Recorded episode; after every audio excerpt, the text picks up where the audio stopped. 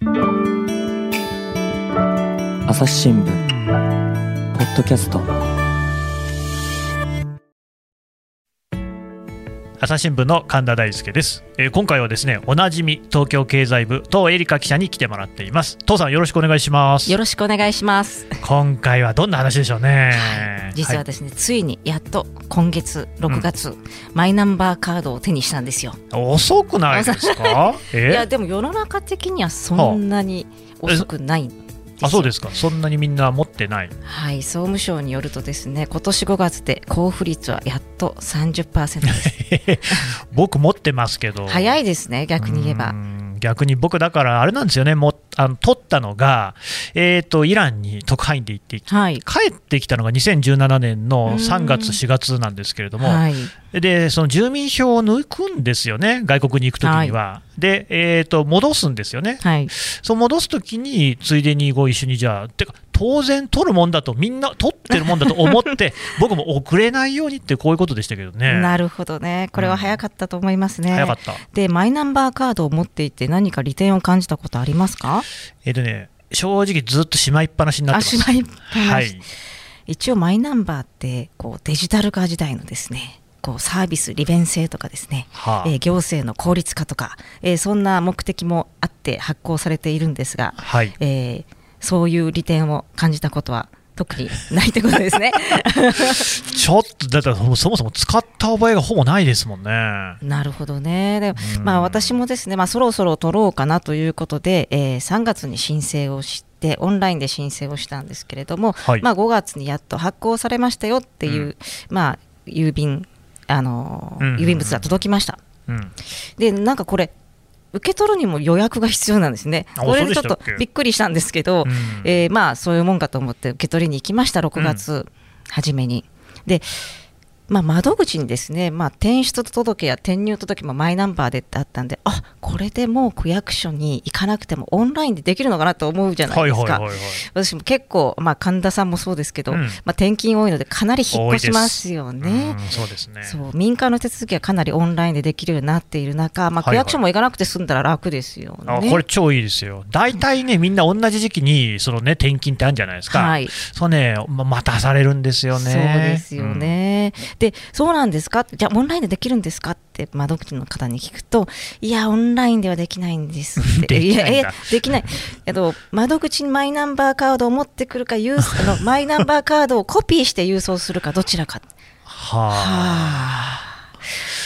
はい。で、まあ、そのその場合に、じゃあ、そのマイナンバーカードを使ったら何があの省けるかというと、はいはい紙の転出証明書の発行は省かれると。ほなるほど、まあ、それだけだっていうことだったんですよね。えーあのえでまあ、聞いたらあの、中には自治体によって、まあ、あの転出届のオンラインでの手続きを、まあ、実施しているところもあるんですけど、あかなり自治体によってそれはあ違うんだなっていうことが分かりました、よくまあニュースでもですね、まあ、デジタル化進めてる自治体、こんなんありますよっていうのがうん出てるんですけど、必ずしもあれ、全部が全部じゃないんですね。う。そうなんですね。うん、でうんオンライン、まあ、マイナンバーカードってオンラインで本人確認が本来できるはずなんですよね、電子証明書が。そりゃそうでしょう。そうなんですよね。それでもやっぱり対面や郵送が必要っていうのは、まあ、分かっては、想像はしてたんですけど、やっぱりかと思いましたね。で、やなんというか、まあ、いまだに3人に1人以下しか持っていないっていうのも、やっぱあっても大して便利じゃないって、あってもあるいは不便みたいなところが、やっぱりなかなか普及しないんだろうなと思うんですよね。ううんん、で、まあ、そこで、ちょっとまあ、まあ、番号制自体には私、まあ、皆さんあの番号制自体に反対する方もいらっしゃるじゃないですか。はいはい、そうですよえー。神田さんはそこはどうですか？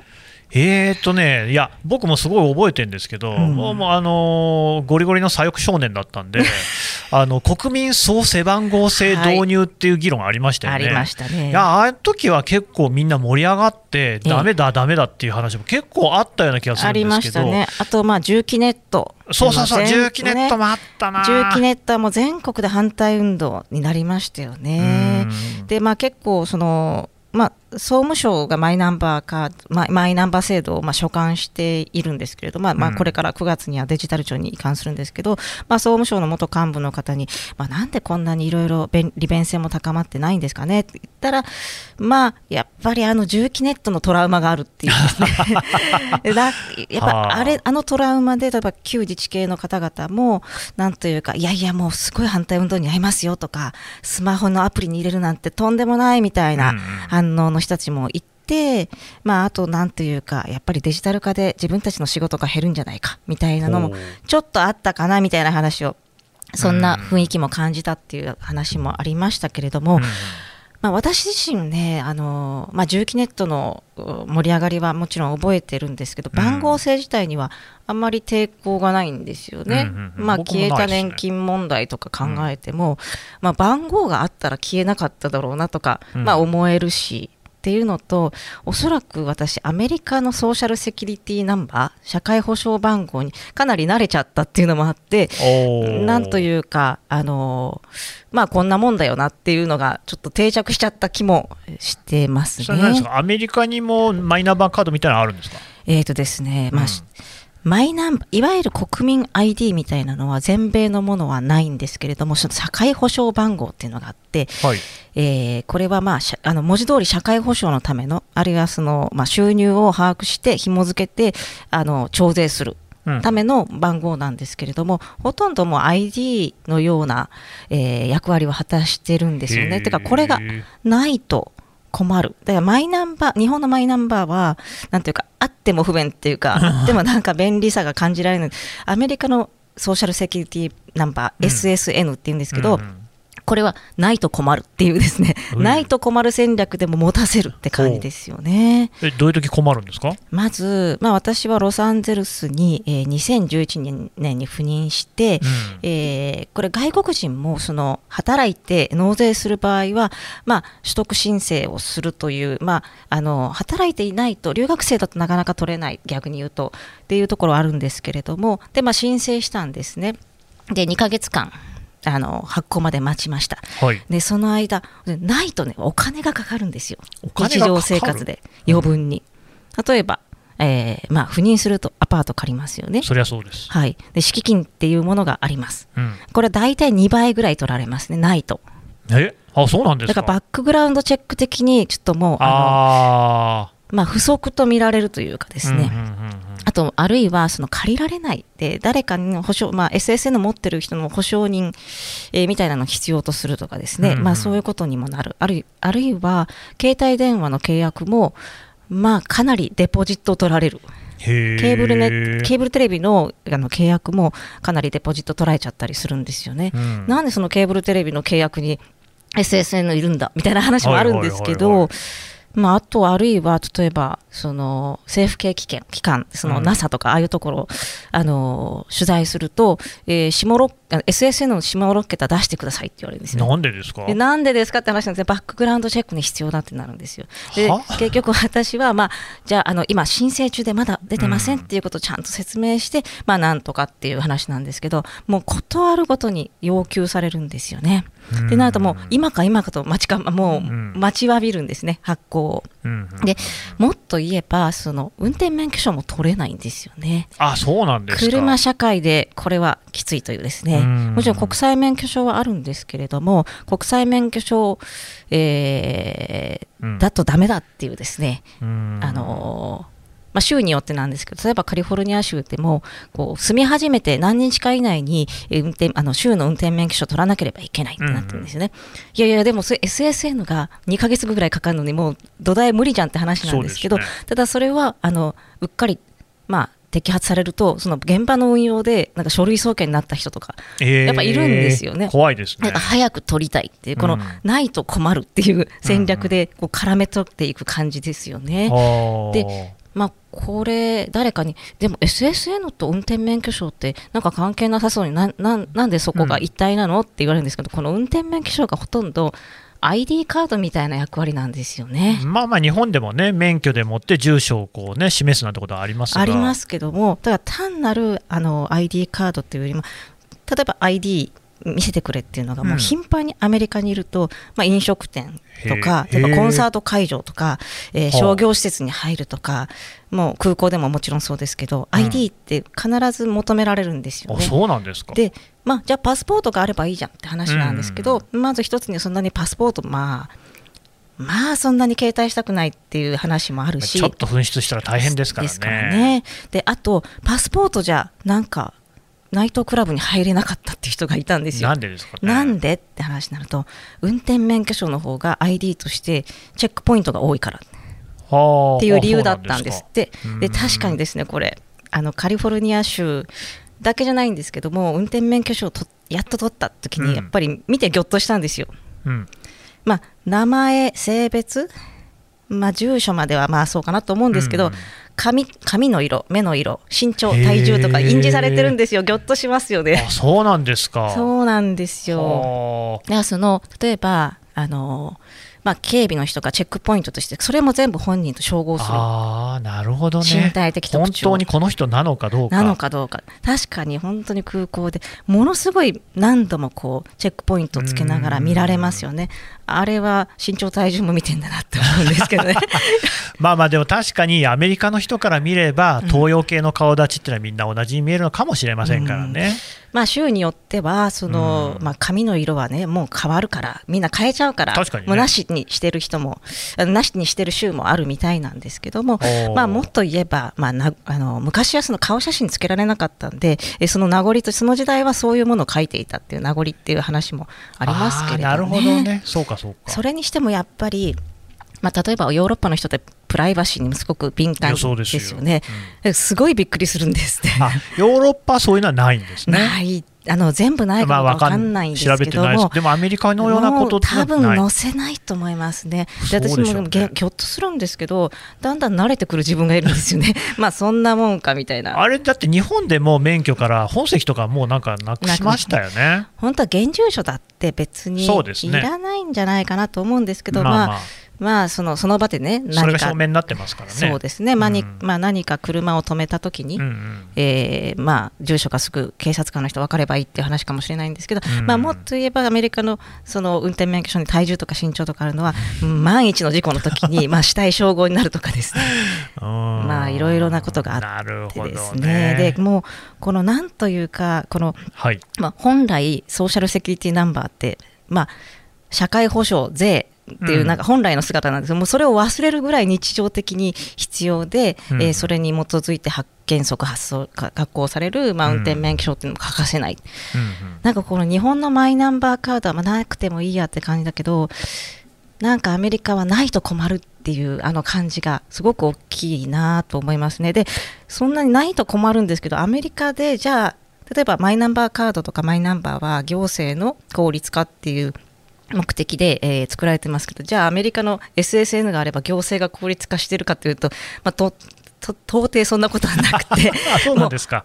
あのーアメリカの行政窓口って本当にですねもう絶望的に待たされるんですよね。さっき神田さんなんかすごく待たされたって話ありますけど、はいはいもうその日じゃないですね。あそうですか。もう長蛇の列延々みたいな感じ。えあれ何なんだと思うぐらいなんですけど、本当にアメリカって IT 大国の割にーうん全然効率化してないって感じますね。なるほどね。うん、でそれででもコロナでどうしてるのかなと思って、うん。まあ聞いてみたんですね。アメリカどうなってんの？はい。例えばあの運転免許証の更新っていうのはあの、まあ、本当に、えーじゃあ窓口に行って、えー密になるっていう状況だからもうオンラインでできますできますよっていう状況に週ごとになってるんですよね。一時的ですけども、でオンラインで、まあ、友達がロサンゼルスの友達がやってみたそうなんですうん。日曜夜にオンラインで申請、えー病気とかしてませんか？見た目変わってませんか？と体重とかですよね、きっとね。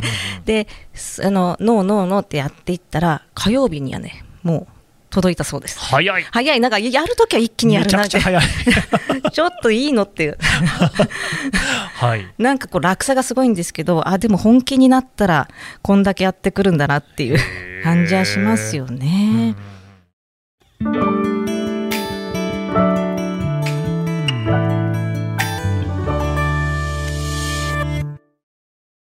朝日新聞ポッドキャストニュースの現場から。世界有数の海外取材網国内外各地に根を張る記者たちが毎日あなたを現場に連れ出します。音声で予期せぬ話題との出会いを。朝日新聞ポッドキャストニュースの現場から。うんでもどうどうですか？この日本とアメリカの番号制の違いとか聞いて。神田さん。まあそのなんかその中2日ぐらいでできちゃってびっくりでね、うん。日本だと2、3か月とかかかるわけでしょ、どうなんですね？オンラインで申請したらどう？ああいやそのおあのいわゆる免許証の更新なので、うん。まあ、日本も行けばすぐっていうことなんでしょうけども、まあ、本当にさっさっさっと、まあ、オンライン化、えーまあ、し行政のオンライン化っていうのも、アメリカでも、まあ、コロナで、えー必須になってきてるんだなと。なんか話を伺っていて思ったのは、うん。アメリカと日本で本人の同一性の担保っていうところに関してちょっと違うのかなっていう、うん。やっぱアメリカの方がより厳格で、うんで日本だと、なんかまああの、なんとなく、だ例えば運転免許持っていない人もいるじゃないですか、はい、自分の ID って確たるものって実はないですよね。ないですよね。パスポートだって別に取ってない人なんかいっぱいいると思うんですよ。まあ言えば保険証ぐらいですけど、うん保険証も別に顔写真ないですからね。うん、だからなんか結局、日本って家制度みたいなのがまだ根強く残ってるから、そこで自分が担保されている、アメリカってそういうの全然ないので、ないですね。みたいなことはちょっと思いました。はい、そうなんですよね。で、なんかこう、つらつらと番号制について考えたときに、はい、えー結局、ないと、んああっても別に不便というか、えーのマイナンバーと、その、ないと困るみたいな、この絡め取り方もちょっとなと思って、まあ最近ちょっとフィンランドお。のデジタル化っていうのをですね、はいはい。えーいろいろ取材する機会が、ね、はい。ポッドキャストでもやらせていただきましたはい、ありがとうございます。はい。で、フィンランドもですね、まあ、番号制はあるんですよね。あそうなんですね。それと比べたときに、またこの日本ともアメリカとも全然違う、まあ、私はこっちのがいいなと 思いましたけども、そうですか。はい、はい。というのも、ここはあると便利って徹底させてるんですよ徹ね。まあ、徹底ってままだまだ進化中なんですけど、うん。あると便利がモットーみたいな感じで、それで浸透させていったって言えるのかなと思うんですよね。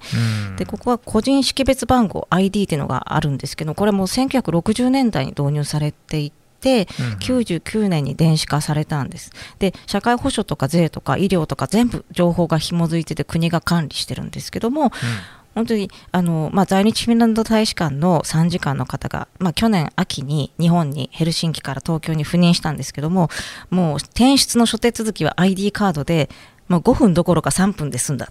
へえ。へー。でオンラインで住所変更すると全部銀行とか保険会社とか全部連動して。それ超いいですそれね。超いいですよね、はいだから国外引っ越してもすごい簡単だったんですって。そうなんですか。そうなんですよ。だかはあ。らフィンランドではオンラインって全く手続きできないサービスを探す方が大変って言ってうました、ね、わいいなーって思っちゃうんですよね。だからこれだけ便利だったら持ちたいと思いますよね。ー確かに。うんうん。そうなんですよ。うん。ででこここれだけじゃなくて今結構ですね、えーはい。日本の政治家でもちょっと話題というかあの取り組んでる方もいらっしゃるんですけどもそのもっとうん。プッシュ型でその ID カードで持って、えーあ ID, ID, ID に基づいてですね、あなたはきっとこれからこのライフステージでこれが必要じゃないですかってこう、AI でおすすめする行政サービスオーラオーロラ AI って言うんですけどこれを導入しようとしてるんですよね。例えばまあ、失業しましたって、あなたこれありますよとか、おー先回りしてね。ね。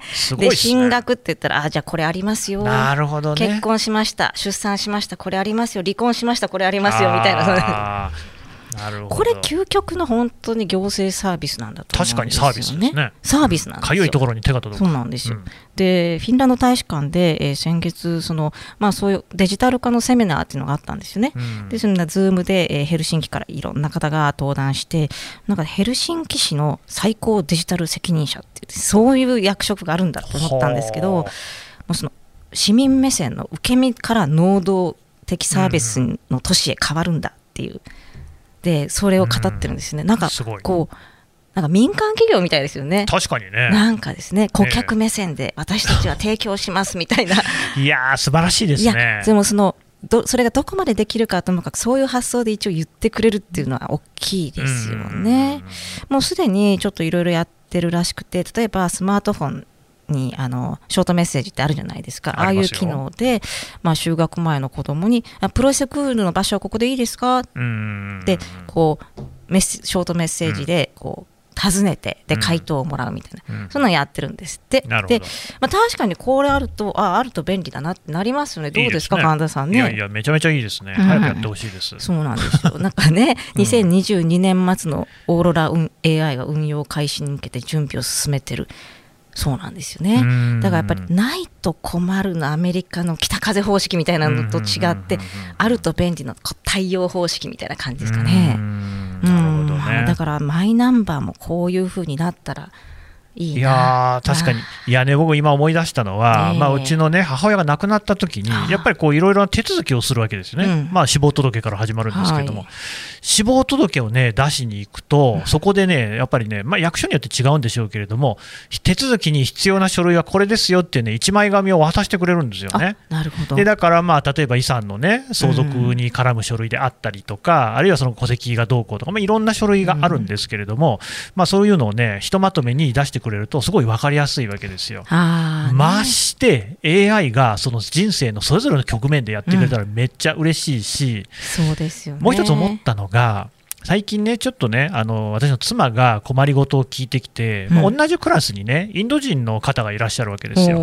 でね、やっぱりね、漢字、日本語を読むのが難しい、喋るのはもうすごく達者なんですけれども、でそういう時にも、なんかね、日本の文章ってまず紙なんですよ。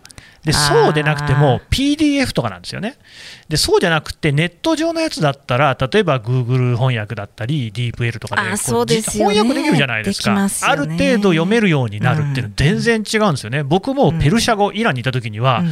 あのそういった機械翻訳に入れて、英語にして読んだりって結構読めるんですよ。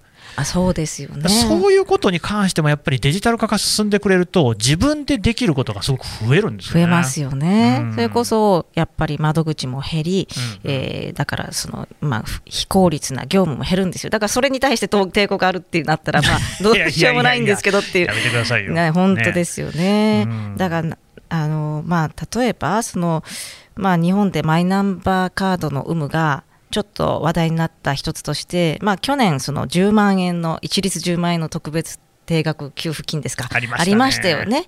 まあ、あれなんかはあのいい例だと思うんですけど、もちろんかなり、えーこまあ、支給された、まあ、率は高いんですけど、結局、その40万分人にあ40万人分に当たる約400億円は、うんだまあ、対象者からのその申請漏れみたいな感じで余っちゃったそうなんですね。余っちゃったんですか？余っちゃったんですね。じゃあこれもですね、だから申請漏れっていうことがあると、うん。もらいたくないって人は、まあ、そんなにはいいなないいですよね。拒否したねえっていう人もいるかもしれないんですけどまあ、稀にはいらっしゃるかもしれないけどうも。やっぱりだからこういうもったいないこともプッシュ型だと、うんまあ、なくせるんじゃないかなと思うんですよね。確かにね、いやね、何かと役所の手続きってね、もう難しいんですよ、紙に書いてあることが。なんか、そこでしか見ない用語とかいっぱいありますよね。そうなんですようね。んだから、あのやっぱ知らないままのことって結構ありますよね。あります、あります。うん、だからまあそのよくその雑誌とかでねこんなあの高齢者になったらこんなことができる知らない人がいっぱいいたみたいな記事はありますけど。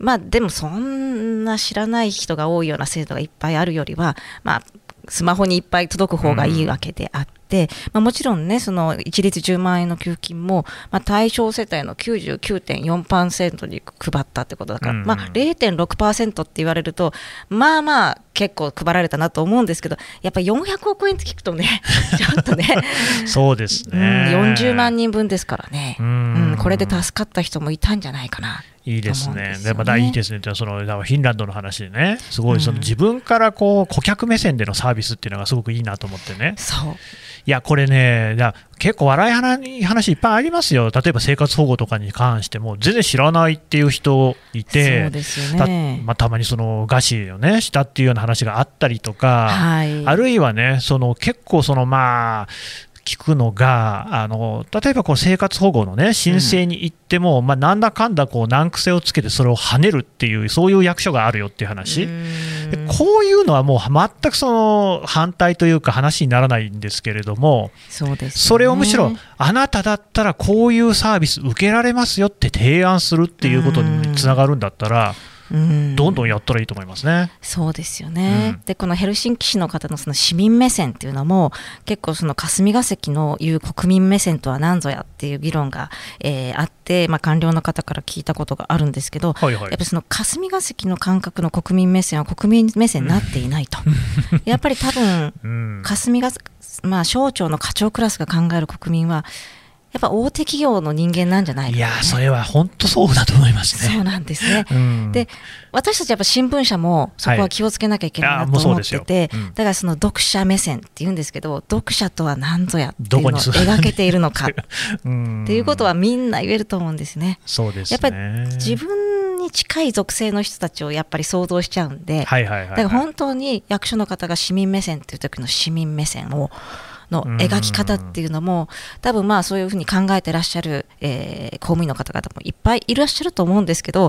うん。もう本当に努めて考えなきゃいけないんだろうなと思いますね。うん。まあ、うん確かにね、マイナンバーカードとかって言ってもね、そもそもカードっていうものをね、うん。読み込むっていうのは、これ、デジタル的な機械がなんかなきゃいけないわけじゃないですか、そうですよね。パソコンだ、カードリーダーみたいなものとかね、いやまあそこで家で使わないにしたって、じゃあそういうものを普段から使い慣れてるかっていうと、そうじゃない人もいっぱいいますからね。そうですよね、まあ、スマホだったらカードリーダー、まあ、その写真の、ね、スキャンでできるっていうのはあるかもしれないんですけど、やっぱりスマホを持たない人もいるだろうし、うんうんでまあ、9月にデジタル庁っていうのができますけども、うん。まあね、ちょっとね、こう恫喝う 動画みたいなのありまあれは恫喝の音源みたいなのありましたけど、ああいう感覚でやっていると、うんまあちょっとデジタル化とか効率化とかですね、あの市民目線のサービスとか、ちょっと遠そうな感じしますよね。マイナンバーカード使わないやつは干してやるぞって言われたらどうしましょうね、本当にね。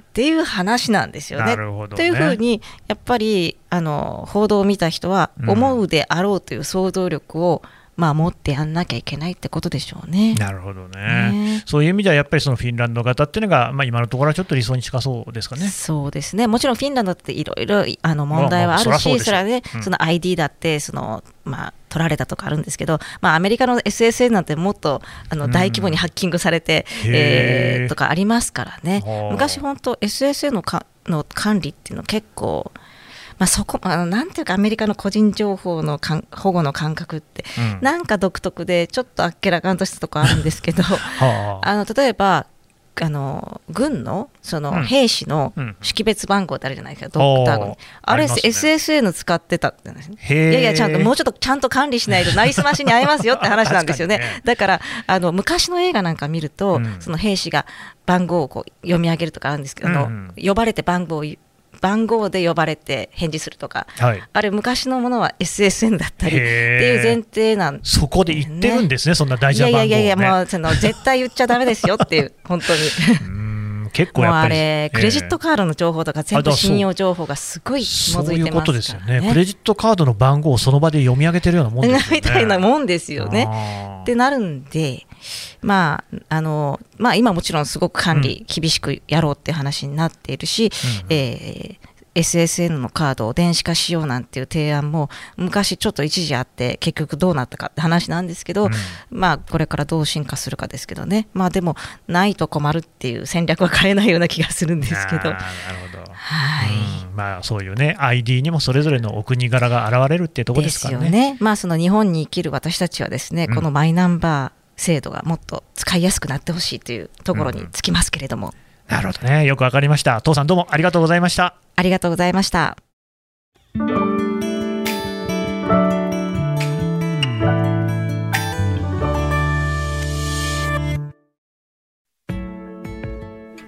はい。というわけで東京経済部とエリカ記者のお話を聞いてきました。さて、父さん、またなんかその記者サロンあるんですかね？はい、。記者サロンが続々やっております。続々と？はいまず7月3日にはあの同経済部の同僚南日恵子記者と伊藤博樹記者がですね、えー景気アンケート経営者100人の意識はと、えー経営者100人に聞いた、えーあのまあ、今あの順次、えー記事にだ出してるんですけどもこの記者サロンをやります。はい。プラス父さんはい父さんえーご自身が出るのもある。プラスですね17日にですね、はい7月17日に、うんえー軽自動車から見えるものっていううん自動車業界を担当する記者が主にやるんですけれども、私もちょっと最後入っていきますっていうことですね。さ最後入っていく。最後、まあ、後半ですね。なるほどはいまあ私も昔自動車業界を担当したことがちょっとあるんですけどまあいろいろ女性へのせ女性運転者へのステレオタイプなど いろいろ言いたいことがあるんでですね。ああまあなんか女性は運転が苦手だとかそういうやつですか？はいもうこれずっと教会の女性の方も本当に昔から問題、ねえ。ー提起してましたけれども、うん。えーこれ今でも根強くあるんで、えー軽自動車イコール女性みたいなね、ステレオタイプもありますからね。そうかそうかそういうのもね。ね。なるほど、まあ、いろんな視点でそういう軽自動車をお考えていくという、まあ、日本の戦後、まあ、あの自動車の世界を支えた軽自動車でもありますから、そんなお話も含めてということですね。わかりました、はい。こちらもね、えー記者サロン朝日 ID のページなんかからねご参加い。ただけると思いますので、ぜひ、ははい。い、あるいは私のツイッターアカウンあそうだトった。アットマークエリカアンダーバー朝日で、まあ、随時告知しておりますので、はい。よろしくお願いします。父さんどうも今日はありがとうございました。ありがとうございました。朝日新聞ポッドキャスト朝日新聞の神田大輔がお送りしました。それではまたお会いしましょうこの番組へのご意見ご感想をメールで募集しています。ポッドキャストアット朝日ドットコム。podcast アットマーク朝日ドットコムまでメールでお寄せください。ツイッターでも番組情報を随時紹介しています。アットマーク朝日ポッドキャスト。朝日新聞ポッドキャストで検索してみてください。